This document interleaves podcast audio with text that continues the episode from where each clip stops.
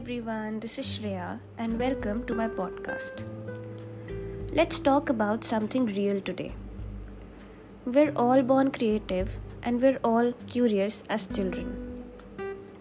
Remember how we wouldn't think before speaking our minds out, and how we used to question stuff till it completely made sense to us? Why does the clock only have 12 numbers? Where do stars come from? Where did life come from? If we go on asking such questions now, we label our own selves as stupid before anyone else does. That's because we do not allow ourselves to be curious anymore and go deep into things.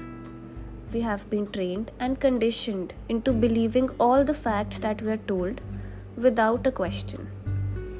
There's no room for curiosity. That's how we all grew up. In school, you couldn't question the teacher. At home, you've got to respect the elders, so you somehow have to agree with everything they say.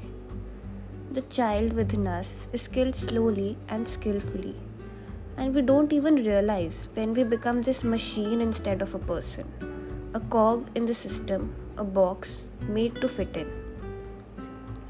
That's the sad reality that we were all made to accept but it is up to us to turn it around by beginning to honor our inner child.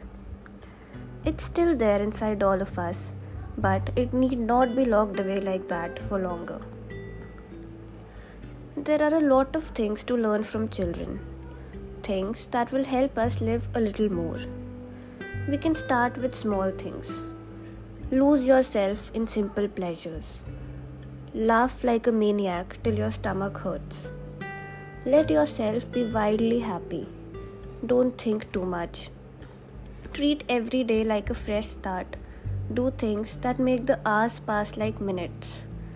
Find the strength to stand up after every fall. Constantly learn and grow. Don't judge and don't fear judgment. Life would be so much easier and better if we honor our inner child just a little. We owe that much to ourselves. Thank you, guys. That will be all from me today.